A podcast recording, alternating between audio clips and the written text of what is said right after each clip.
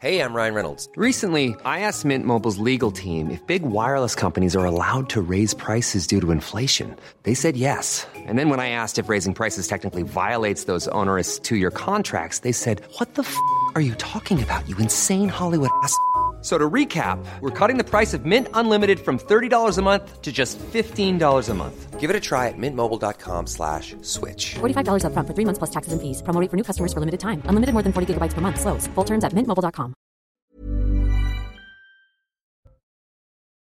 Du gouvernement mise à exécution, Elisabeth Borne a annoncé la réquisition des personnels pour le déblocage des dépôts de carburant du groupe ESSO ExxonMobil. Une procédure avec un effet immédiat, vous le verrez dès le début de ce journal. Après de nouvelles frappes sur l'Ukraine, le G7 entend demander des comptes à Vladimir Poutine. Volodymyr Zelensky pointe le risque d'une escalade. Et dans le cadre de cette guerre en Ukraine, Paris renforce sa présence militaire en Roumanie. La France va déployer une compagnie de véhicules blindés d'infanterie et surtout de Charles Leclerc, le fleuron de l'armée de terre. Objectif affiché par Sébastien Lecornu, rehausser notre posture défensive sur le flanc est de l'Europe. Et enfin, le PSG, une nouvelle fois tenu en échec par Benfica en Ligue des Champions. Score final, 1 but partout. Les images, les buts et les réactions dans votre journal des sports.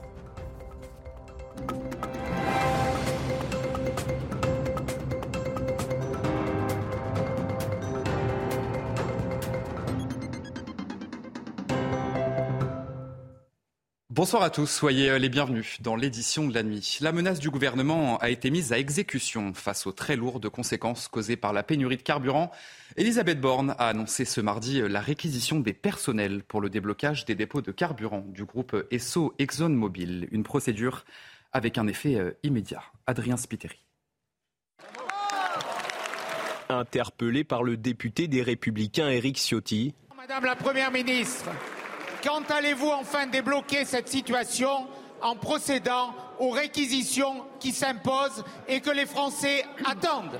La Première ministre Elisabeth Borne annonce la réquisition de certains personnels d'ESSO ExxonMobil devant l'Assemblée nationale. J'ai demandé au préfet d'engager, comme le permet la loi, la procédure de réquisition des personnels indispensables au fonctionnement des dépôts de cette entreprise.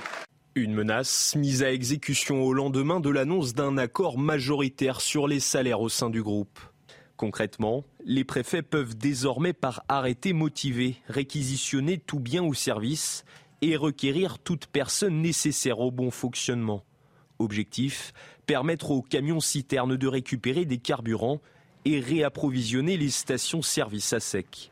Une mesure dénoncée par une partie de la gauche, solidaire avec les grévistes. On a bien compris que la Première ministre avait choisi la matraque face aux revendications légitimes des grévistes et nous ne sommes pas d'accord avec cela.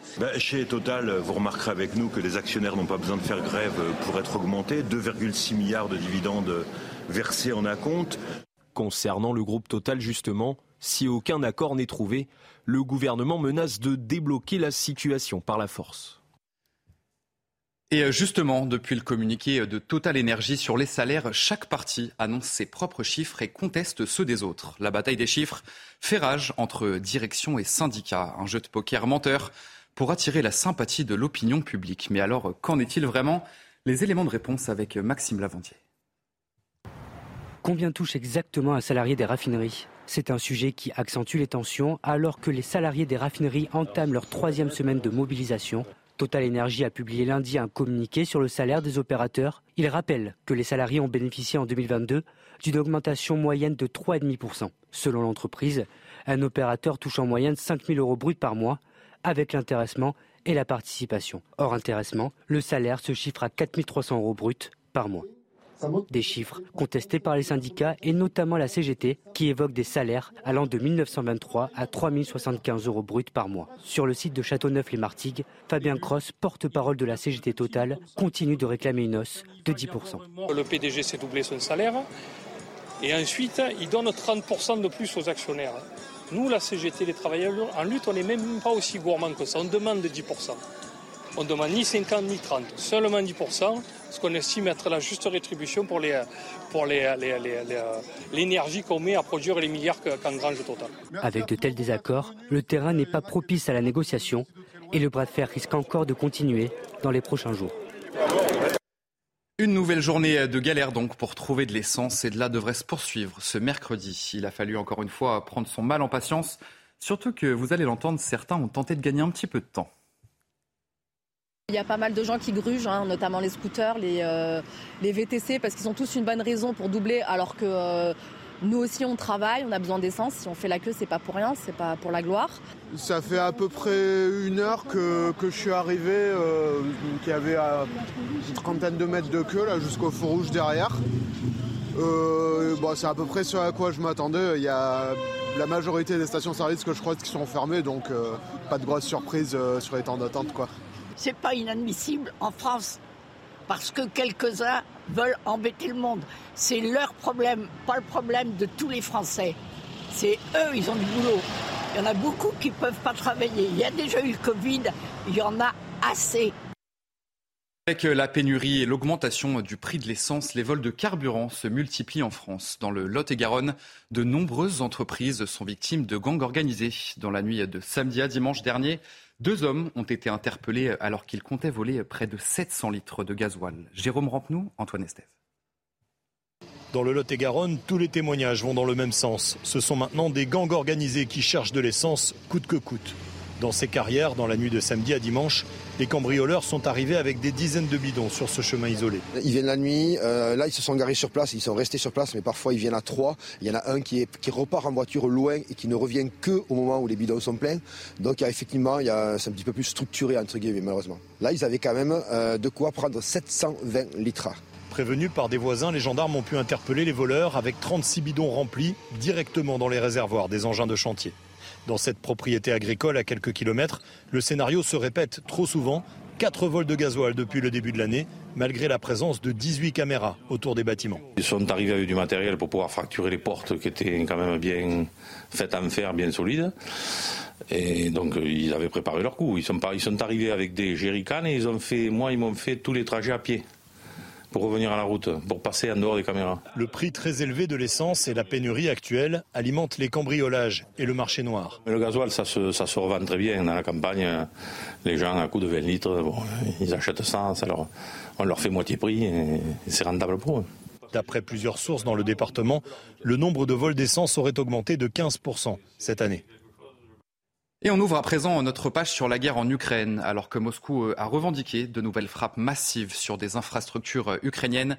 Des dizaines de corps ont été exhumés dans des villes à l'est du pays récemment reconquises par les forces ukrainiennes. Le bureau du procureur général fait état de 78 corps depuis le début de la guerre. L'Ukraine a accusé la Russie de nombreuses exactions, des faits systématiquement démentis par Moscou. Je vous propose d'écouter le gouverneur de la région de Donetsk. 55 corps ont déjà été retrouvés, mais le travail continue. Ce sont des civils locaux et nos militaires des forces armées. Les causes des décès seront déterminées par des experts médicaux du tribunal. Les résultats préliminaires indiquent des blessures par explosifs et projectiles, ainsi que des blessures par balles. Nous n'excluons pas non plus la torture, en particulier parmi les victimes civiles.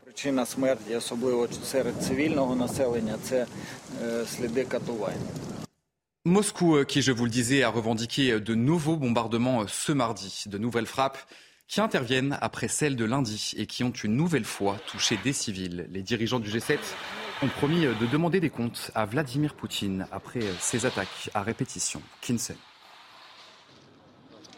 La ville de Zaporizhzhia, une nouvelle fois ciblée par les Russes. Selon les autorités ukrainiennes, une salve de 12 missiles se sont abattus ce mardi sur des infrastructures civiles, faisant un mort. Cette concession automobile est totalement détruite. Andriy Razine en est le propriétaire. J'ai attendu la fin des frappes, puis quand je suis arrivé sur place, les pompiers, les policiers et d'autres personnes étaient déjà là. Nous avons commencé à éteindre le feu et à nettoyer les débris. Moscou prétend avoir mené de nouvelles frappes contre des cibles militaires et des infrastructures, précise Igor Konachenkov, porte-parole du ministère russe de la Défense. Les forces armées russes ont continué à mener des frappes massives avec des armes longue portée de haute précision depuis des bases terrestres ou maritimes sur des sites militaires et des installations électriques de l'Ukraine. Le gouvernement ukrainien appelle les civils à limiter la consommation d'électricité dans plusieurs régions. Alors que l'hiver approche avec des températures qui vont chuter dans le pays, les installations électriques sont indispensables à la survie de la population, alerte Ravina Shamdasani, porte-parole du Haut Commissariat aux droits de l'homme.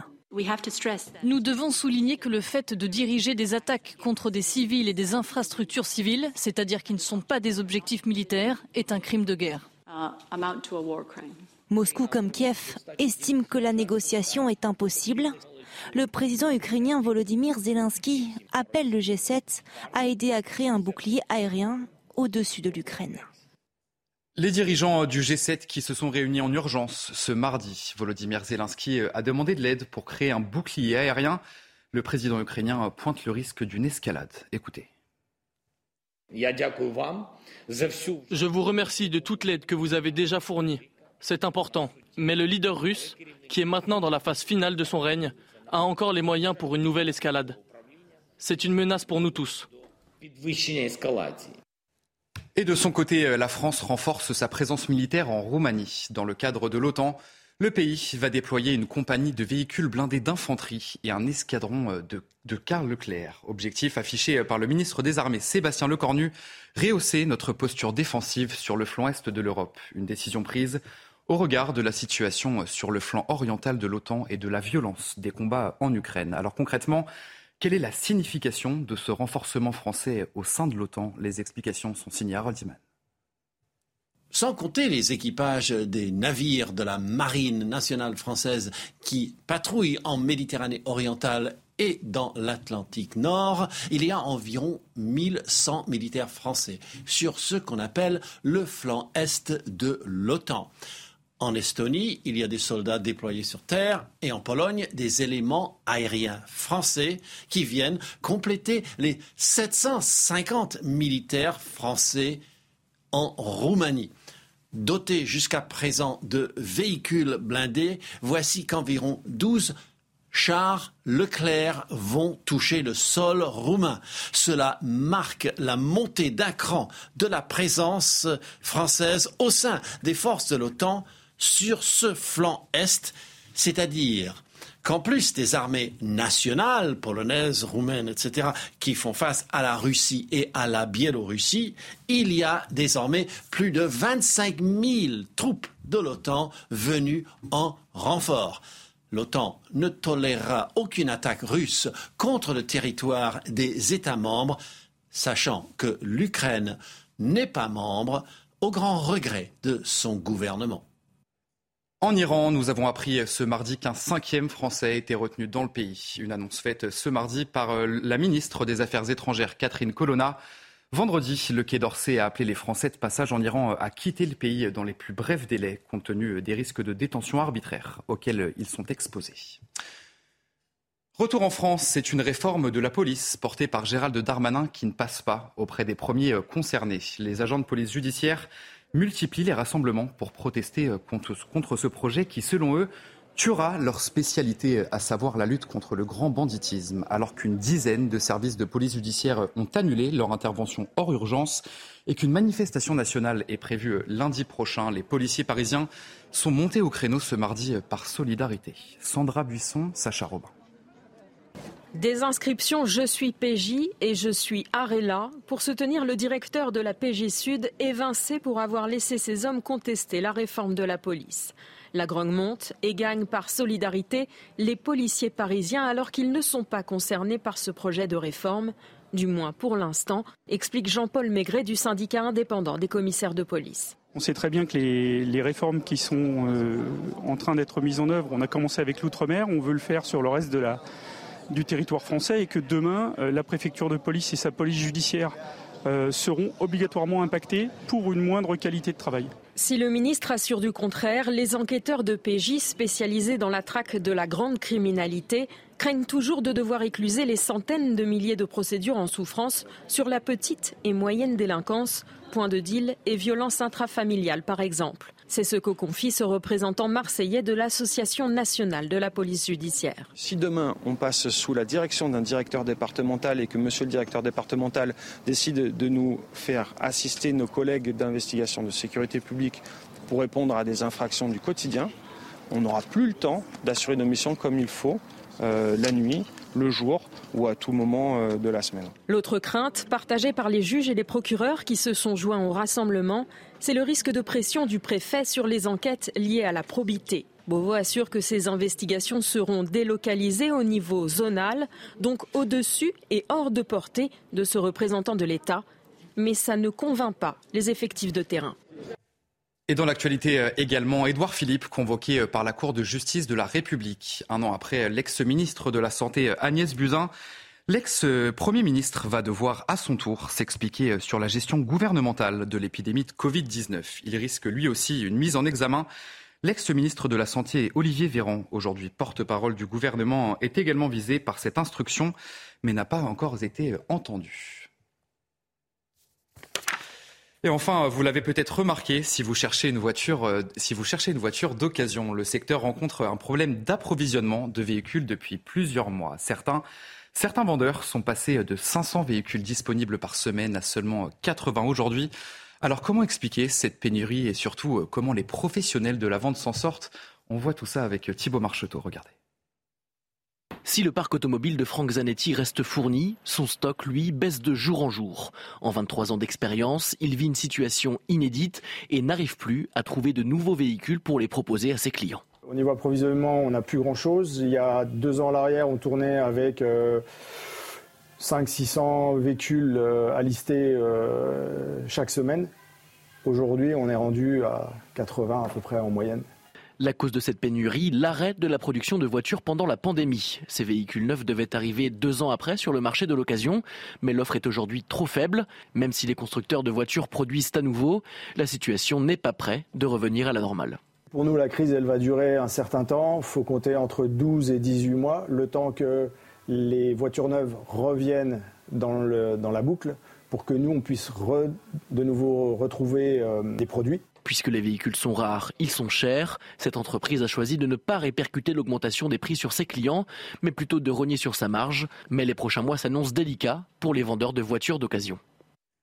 Et c'est la fin de ce journal, mais vous ne bougez pas, puisque vous en avez l'habitude. Tout de suite, c'est votre journal des sports. Et on va bien sûr revenir sur cette belle soirée de Ligue des Champions et surtout un match entre PSG et Benfica. Un match un petit peu décevant pour les Parisiens. On en parle tout de suite dans votre journal des sports. Et on ouvre donc ce journal des sports avec ce match nul, 1 but partout entre le PSG et Benfica dans une journée très mouvementée suite aux rumeurs de départ de Kylian Mbappé. Les Parisiens sont encore une fois tenus en échec par une équipe solide, équipe portugaise. Le résumé de la rencontre signé Antoine Martin. Regardez. Toutes les caméras braquées sur lui, toute l'attention aussi. Après une journée riche en rebondissements, place au terrain pour Mbappé.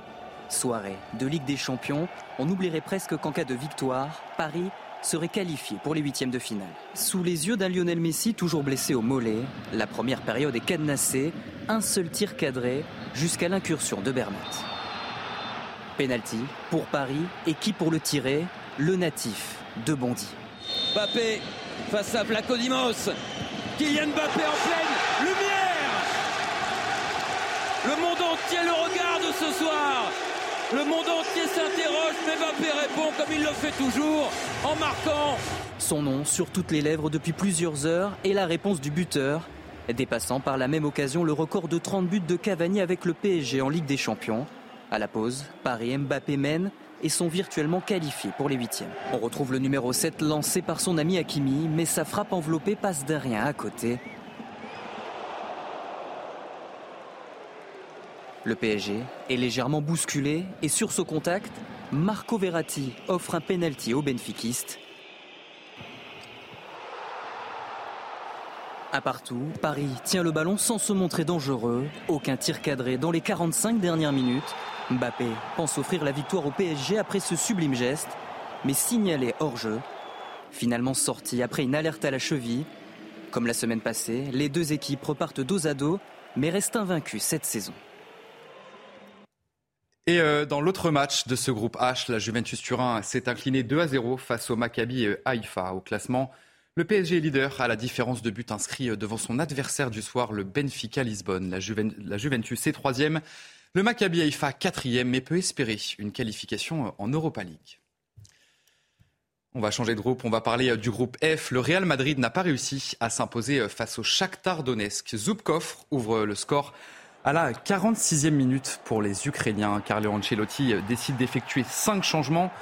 Le Real pousse et finit par être récompensé. Antonio Rudiger saute plus haut que tout le monde et reprend un centre de Toni Kroos. Au classement, les Espagnols sont leaders devant les Allemands de Leipzig. Les phases de poule en Ligue des Champions qui se poursuivent ce mercredi soir. L'Olympique de Marseille peut encore rêver de qualification en 8e de finale. Après une belle victoire face au Sporting Portugal la semaine dernière, il faudra à nouveau réaliser une performance de haut niveau pour s'imposer face à ces mêmes Portugais. On va écouter l'entraîneur de l'OM, Igor Tudor, juste avant la rencontre. This group is a little bit particular because it's very equilibrated and the teams who win first two games now lose, and so we need to be good and don't make mistakes because the game is last game here deciding. Sporting Tottenham, they decide in 90 minutes. So it will be difficult, but I think we are ready. Yeah. Les phases de poule de Ligue des Champions qui se poursuivent ce mercredi soir. L'Olympique de Marseille peut encore rêver de qualification en 8e de finale. Après une belle victoire face au Sporting Portugal la semaine dernière, il faudra à nouveau réaliser une performance de très haut niveau pour s'imposer face à ces mêmes Portugais. Et voilà. Allez, vous restez bien avec nous dans un instant, un prochain journal et nous reviendrons sur la menace du gouvernement mise à exécution. Elisabeth Borne a annoncé la réquisition des personnels pour le déblocage des dépôts de carburant du groupe ESSO ExxonMobil. A tout de suite sur CNews. Retrouvez tous nos programmes et plus sur cnews.fr. Even on a budget, quality is non-negotiable. That's why Quince is the place to score high-end essentials at 50 to 80% less than similar brands. Get your hands on buttery soft cashmere sweaters from just $60, Italian leather jackets, and so much more. And the best part about Quince, they exclusively partner with factories committed to safe, ethical, and responsible manufacturing. Elevate your style without the elevated price tag with Quince. Go to quince.com/upgrade for free shipping and 365-day returns.